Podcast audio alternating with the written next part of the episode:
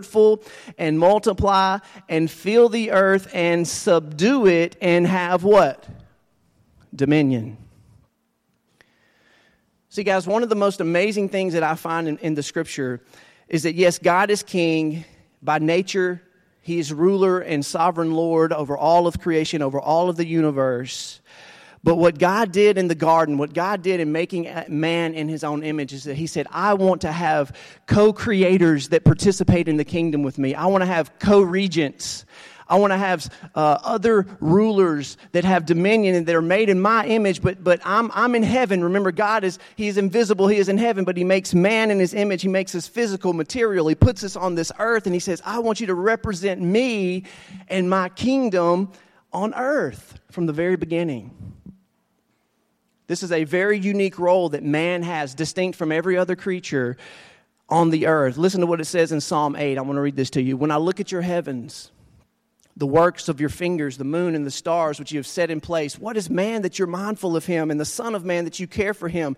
You have made him a little lower than the heavenly beings. Listen, but you have crowned him with glory and honor, and you have given him dominion over the works of your hands. You have put all things under his feet. You see, the first reality that I share with you this morning is that the kingdom was established by God and entrusted to Adam. The kingdom was entrusted to the first man, Adam, and he was called to participate with God in the kingdom to be the he was the representative head of mankind on the earth. And some, sometimes we, we, we fail to understand what really happened in the garden. It was tragic, and we're going to get to that in just a second. But what really happened in the garden, see, see part of what, what the garden was all about was that heaven and earth were, were together. They were united. God walked with man. Man was in perfect relationship and fellowship with God. Everything was as it should be. And God had given man responsibility to go and have dominion. Be a king, rule the earth, reflect my image, represent my will. That's the purpose and the plan of the very first man. But man, we messed it up, didn't we?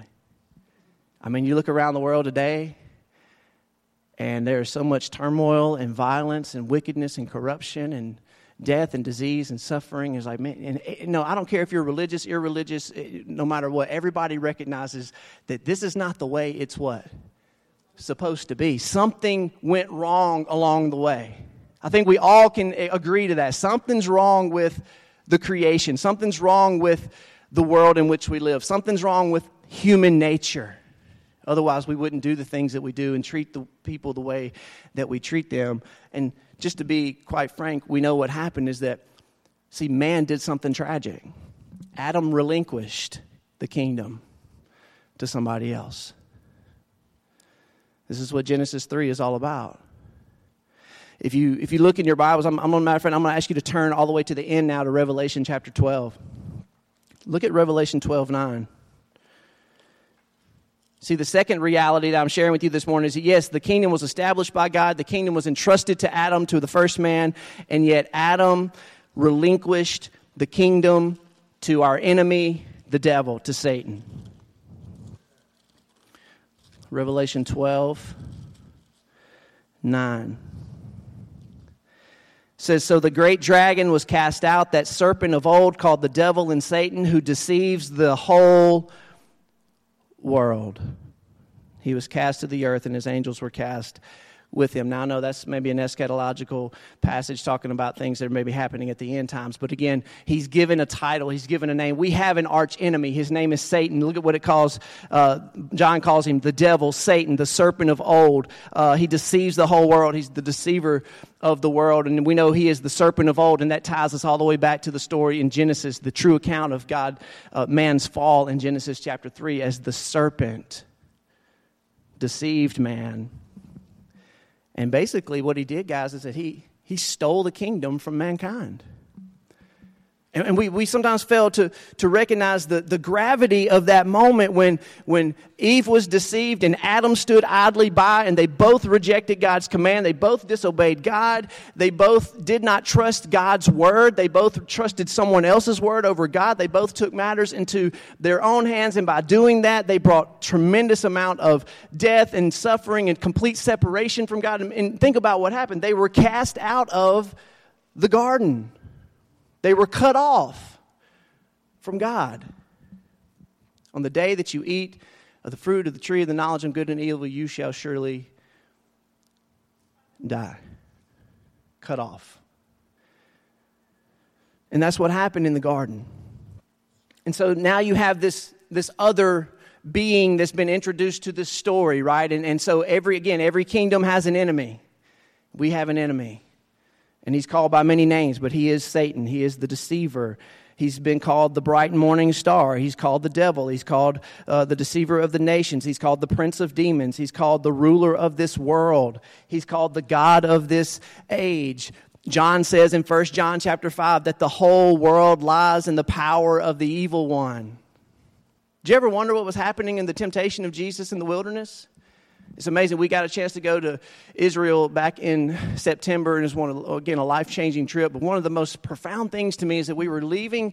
Um, we were coming from uh, Samaria up in that area, driving down to uh, Jericho, and as we were driving on the way to Jericho, you're getting close to the Jordan Valley, and it's just this desert mountainous region. And, and the guide points over there and he says, Hey, that over there is the mountain of temptation.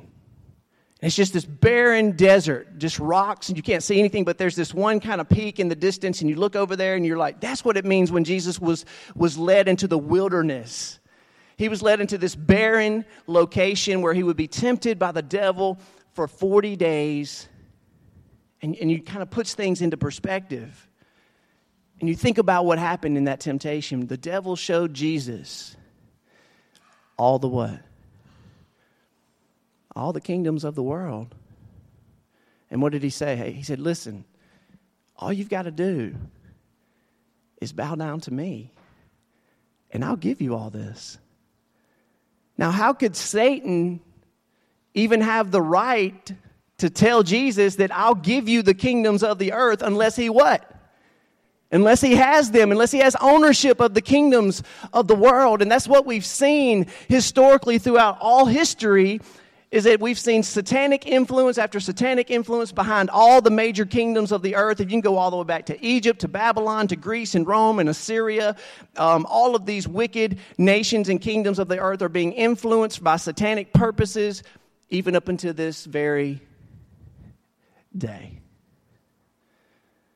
Because Satan stole the kingdom from mankind.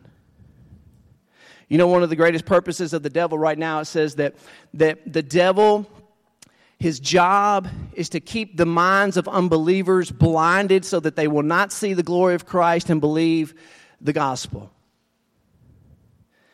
He's a liar, he's a deceiver, he's a murderer, he is keeping people blinded and, and deceived so that he can work out his purposes throughout this world. Tragic. And so you've got the kingdom established. It was supposed to be given to man, and, and, and, we were supposed to rule alongside with God and be his representative on the earth. And yet man chose to disobey God and reject his commandments, and therefore he relinquished the power of the kingdom of the earth over to another. And his name is Satan. And that's what's happening right now in our world today. And then, right after the Tower of Babel, when all these other kingdoms were dispersed and they began to, to really uh, develop over the face of the earth, something amazing happens. See, God chooses another man. His name is Abram. And all these other kingdoms that, that, that dispersed over the face of the earth after the Tower of Babel, they're all pagan nations.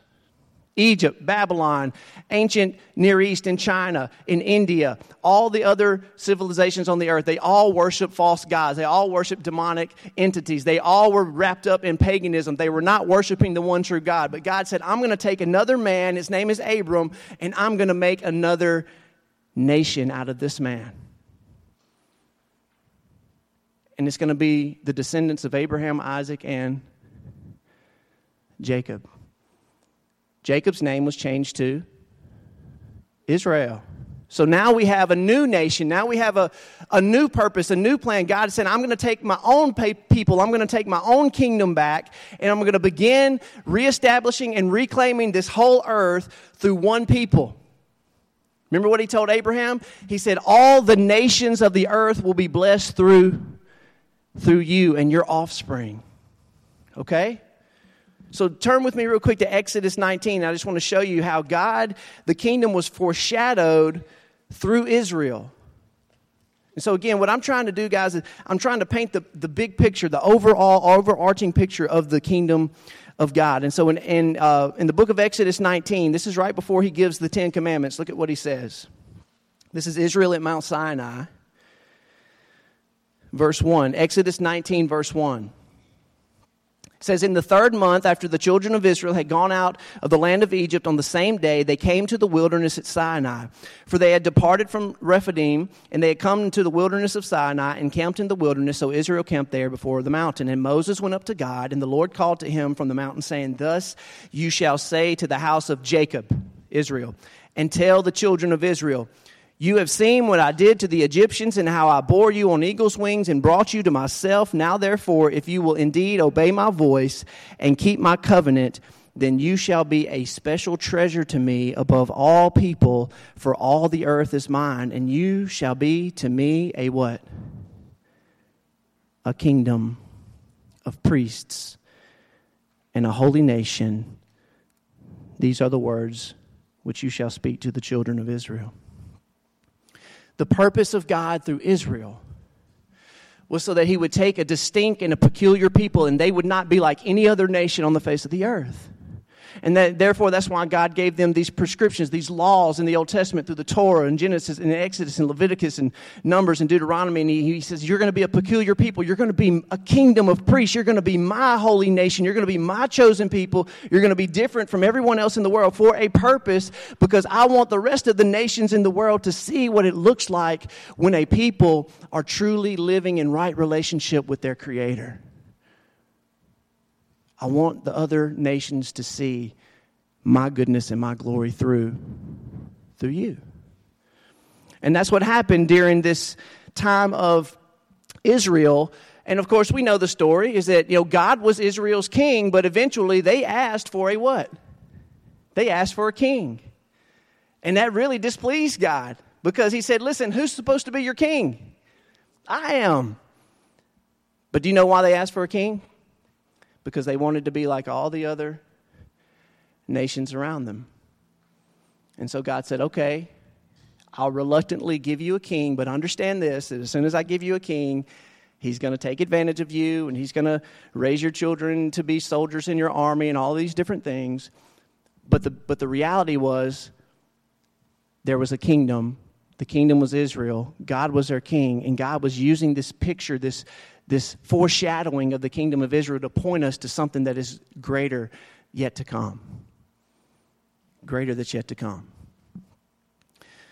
So, fast forward now, about 1400 years after the Exodus, and we get another man coming in the nation, the land of Israel, after the Israelites had been conquered and expelled into exile and all these things have happened. The Romans now are full control of the land. And you got this guy walking and wandering in the wilderness.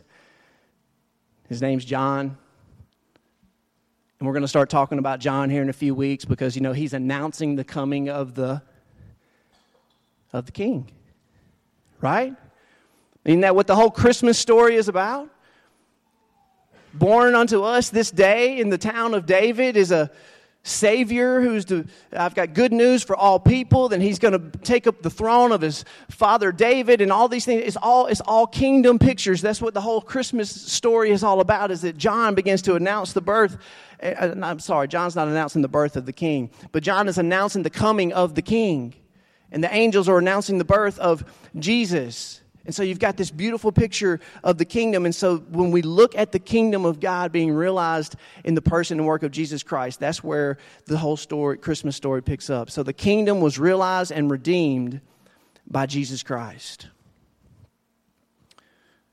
The very first thing that we read Jesus preaching when he comes out of the wilderness in Mark chapter 1 is this. Listen to what it says in Mark 1. He says, Repent and believe the gospel because the kingdom of God is near. Repent and believe the gospel, for the kingdom of God is near. Now, here's, here's the question I want to ask you How did Jesus begin to redeem the kingdom? Remember, the kingdom was lost in the garden.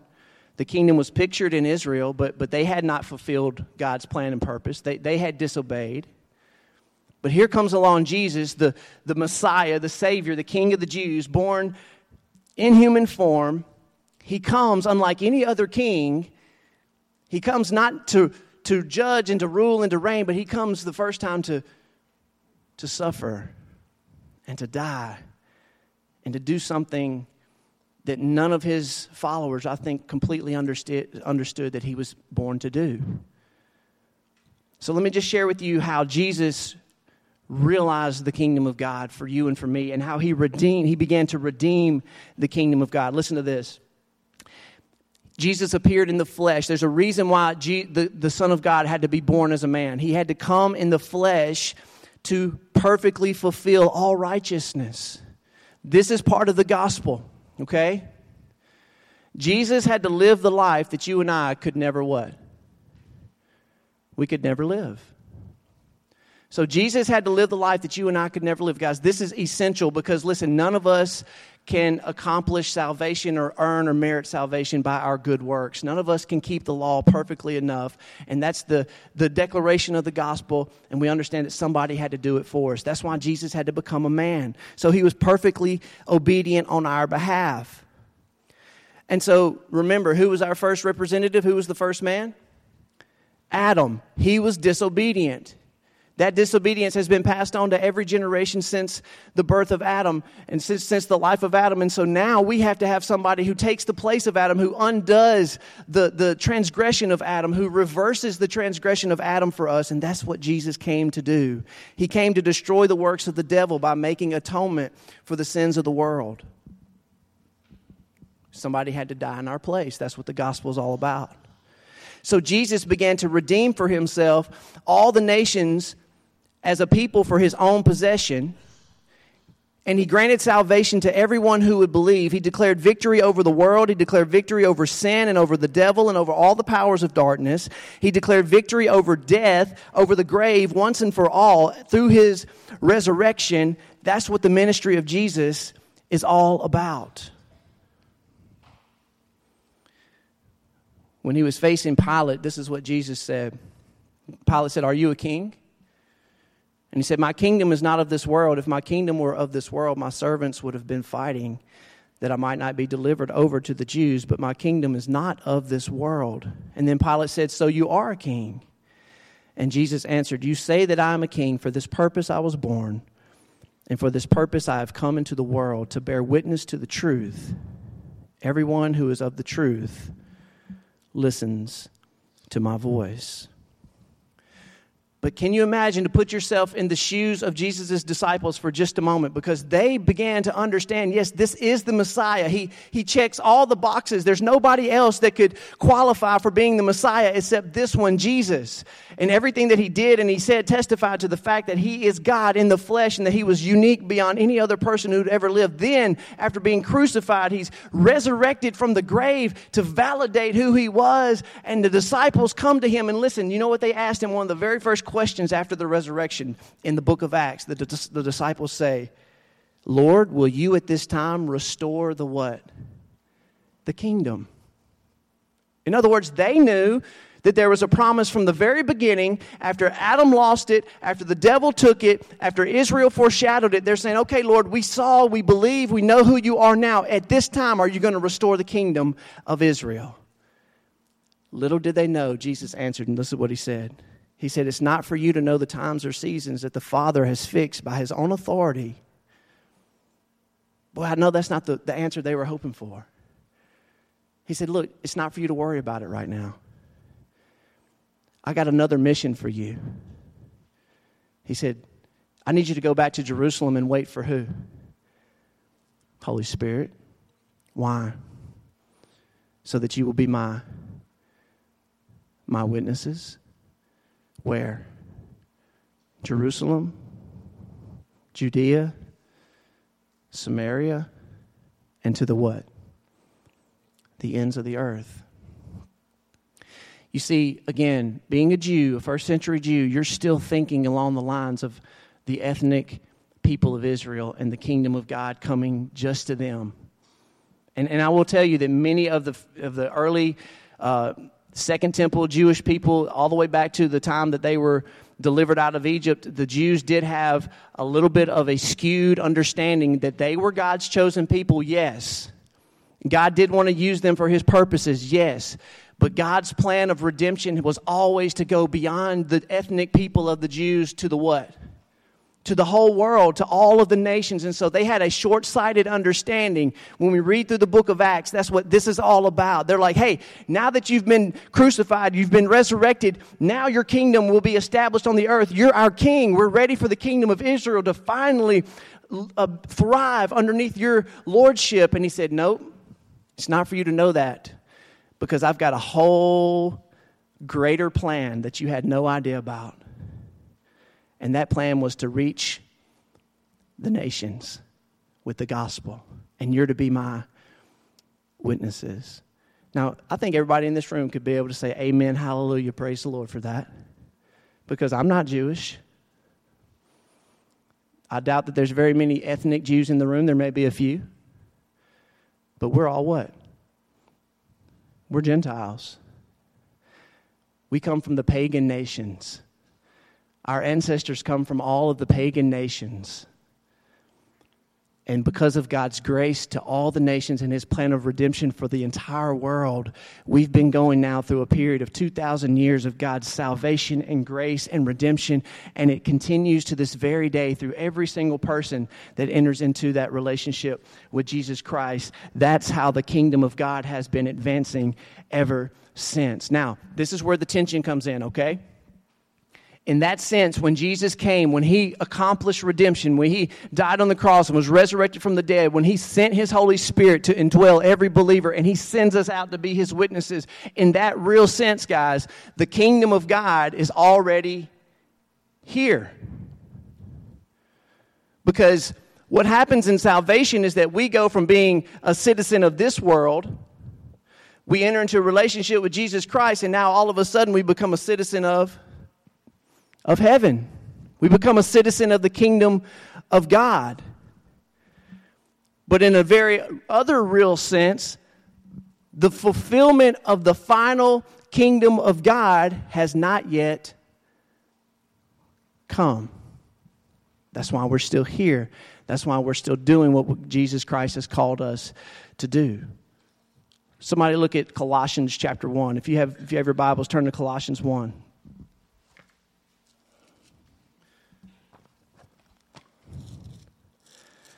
Listen to what Paul says in Colossians 1, verse 13. Colossians 1:13 says, "He, Jesus, has delivered us from the power of darkness and has conveyed us into the kingdom. He's transferred us into the kingdom of the Son that he loves, in whom we have redemption through his blood, the forgiveness of sins. You see, the kingdom of God has been transferred to God's children of light. We are now representatives of Jesus Christ. Remember what was Adam's original mission? You're supposed to be my what? My representative. You're supposed to go and have dominion. You're supposed to go and reflect my glory all over the earth. And now in Christ, we now have that ability to do it again. That we live in a dark world that is still being influenced by evil and these satanic powers of influence all over the world. And yet Jesus says, I've come to give you life, to bring you into relationship with me so that you can be a light shining in a very dark world. That we've been transferred into his kingdom. Now, two things about this, and I'm going to move on. We've not only been given the authority to be his witnesses, authority is important. Any, any um, police officer in the room understands that they have been given authority, and that's why they wear a what? They wear a badge. That badge says, I have authority. I've been entrusted with keeping peace, and I have authority. But just in case someone disrespects that authority, uh, an officer's also issued a what? A firearm. You see, not only does an officer have authority as a keeper of the law, but he also has the power to do something about it. God forbid that ever has to happen. But we're the same way as God's representatives. You see, we've been given the authority. Jesus said, All authority on heaven and in heaven and on earth has been given to me. Therefore, you what? Now you go as my witnesses. You go and make disciples of all nations. You see, not only did Jesus give us authority, because our authority is in whose name? It's in his name. Jesus Christ has been, he's ascended to the right hand of the Father. He has more authority than anyone else in heaven and on earth. That's the authority that we have. But he said, I didn't leave you without the power either. That's why I had to give you the Holy Spirit. We have power. That's why I said, I'll give you the good news of the gospel. You know what the Bible says about the gospel? The gospel is the power of God unto salvation for everyone who believes. Do you know that's why He gives us something like the privilege of prayer? See, we've been given the authority and the power as God's children as we have been able to have the kingdom of God transferred and entrusted to us. So, in that sense, the kingdom of God, yes, is already here, but it is not yet. Reality number six is the kingdom continues through us to this day. And, and we know how that's part of what we've been preaching for, for two years now. One of the things about World War II, if you know anything about history, something amazing happened is that after D Day and the invasion of France and you know the armed forces began to overtake the German forces, and we realized that the war was about to be over. And, and then, um, you know, uh, President Truman had to drop the, uh, the bomb in, um, in Japan. And so the war was over, and we had declared victory over our enemies, but there were still a lot of skirmishes out in the Pacific, especially, that carried on for days, sometimes weeks after the war because they had not gotten the message. The war was over, but they're still what? They're still fighting. And I think that's just a very simple way for us to understand that, that the war, the victory has been declared on the cross. Victory has been declared through the resurrection of Jesus Christ. Victory has been declared, but guys, there are still skirmishes. There are still battles to be fought and battles to be won until that final day of victory is realized in God's church. And that's where we are. That's why the kingdom continues through us. As Paul said, we are ambassadors of the king. We're ambassadors for Christ as though God were making his appeal through us. We implore you on behalf of Christ to be reconciled to God. God sends us out to be his ambassadors. Two more, and we're going to be done. Reality number seven the king's coming back. The king will return to repay, to reward, and to rule. Three things. We are anticipating the return of the king.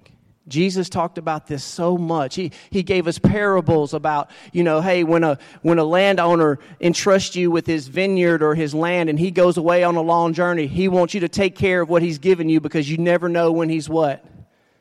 You never know when he's coming back. So you better be ready and you better be found faithful when he comes back because he's coming back. You may not know when, but he's coming back. And that's what the scriptures clearly tell us is that there will be a day when the king, Jesus, who is ascended, he's seated at the right hand of the Father in heaven right now, at the highest place of authority in the universe. He will come back to this earth to rule, to reign, to reward, and to repay. That means that all those who have rejected Christ, all the enemies of God, Jesus is coming to finally make a reckoning of all those things. He's going to make everything that's wrong, He's going to make it right. He's going to come and bring justice once and for all to this earth. Not only that, guess what He's going to do with His people? He's going to reward you according to your deeds. He's going to reward you and me according to what we did in this life. Did you know that you are, there, there's a book being recorded about your life right now? Did you know that? Everybody has a book that's being written. Your life, your story your, is being written as you live out your life. Mine is too. And when that day comes, when Jesus returns, it says the books will be what? Your book is going to be opened, and there's going to be an accounting of our life, that which we did in the body, those deeds that we did here on this earth. And according to what we did as God's children, how we represented Him, what kind of stewards we were with, with the gifts that He gave us, that will determine our reward in the kingdom. That's real. It's because he that is faithful with little will be what? Entrusted with much more. That's a principle of the kingdom. So, guys, it's, it's, it's going to be a glorious day for us when Jesus returns. It's going to be a wonderful day when evil is finally conquered, when the enemies of God are put, are put down. But listen to me, there's also a reward. And we're, in, in, in some sense, we're working for a reward. There's nothing, we're, not being, we're not saved by our good deeds, but we are rewarded in our ownership and responsibility in the kingdom according to our good deeds. That's a biblical principle of the kingdom. Let me just read it to you Matthew 25. When the Son of Man comes in his glory and all his angels with him, he will sit on his glorious throne, and before him will be gathered all the nations. He'll separate people one from the other as a shepherd separates the sheep from the goats, and he'll place the sheep on his right and the goats on his left. And then the king will say to those on his right, Come, you are, who are blessed by my Father, inherit the kingdom prepared for you before the foundation of the world. And then he will say to those on his left, Depart from me, you cursed, into the eternal fire prepared for the devil and his angels. And people will say, Lord, when did when was I faithful what, what, what determines what I'm receiving in the kingdom? And this is the very same passage. And he said, You know what he said? He said, When I was hungry, what'd you do? You gave me something to eat. When I was thirsty, you gave me something to drink. When I was in prison and in the hospital, you came and you visited me. You cared for me. See, that's what Jesus is trying to communicate here. According to what we do in this life, it matters. And that's what determines our what we are received is our rewards in heaven. So the king is coming. And here's the last one. The kingdom will be restored on earth forevermore. Did you know that heaven one day will be where? On earth. For how long? Forever. Did you know that?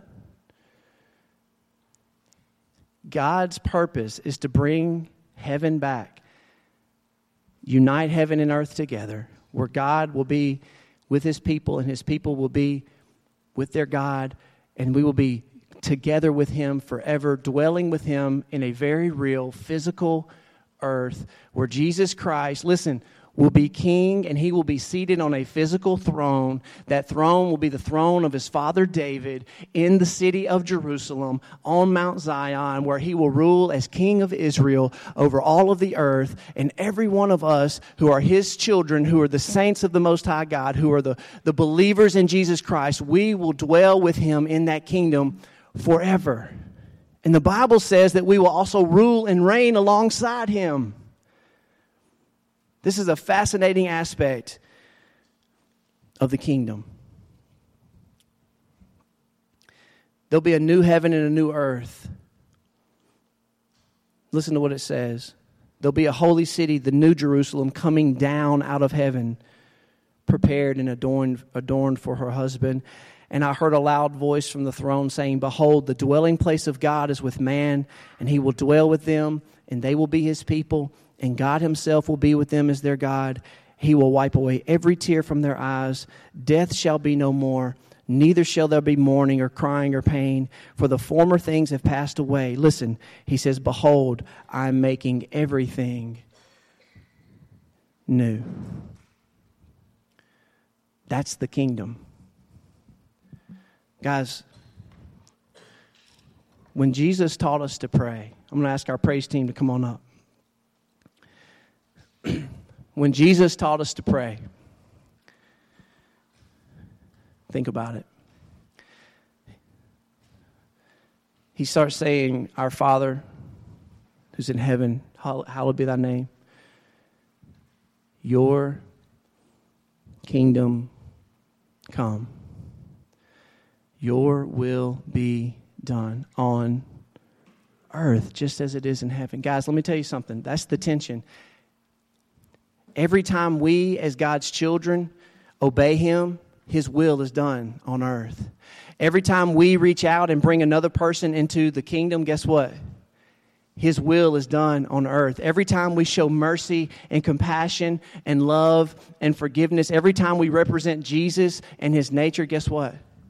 His will is done on earth. It's like little bitty pictures and pockets of the kingdom of God taking place all over this dark world. Because it's already here. But we all know that it's not yet. We all know that there, we're still waiting the day when Jesus comes back, when our King is back on earth, on his throne where he belongs, and we're with him on this earth. Listen, we're waiting for the day when there is no more death, no more suffering, no more pain, no more sorrow, no more tears, no more sin. That day's not come yet. And so until that day comes, the Great Commission continues.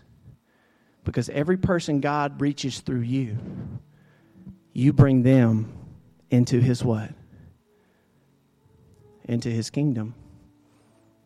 That's what it's all about.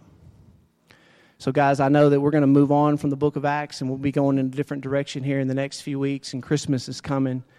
But I just want to continue to encourage you and to say, Randy and I talked this week, and he said, I've been telling my people that you are the ellipsis in the book of Acts.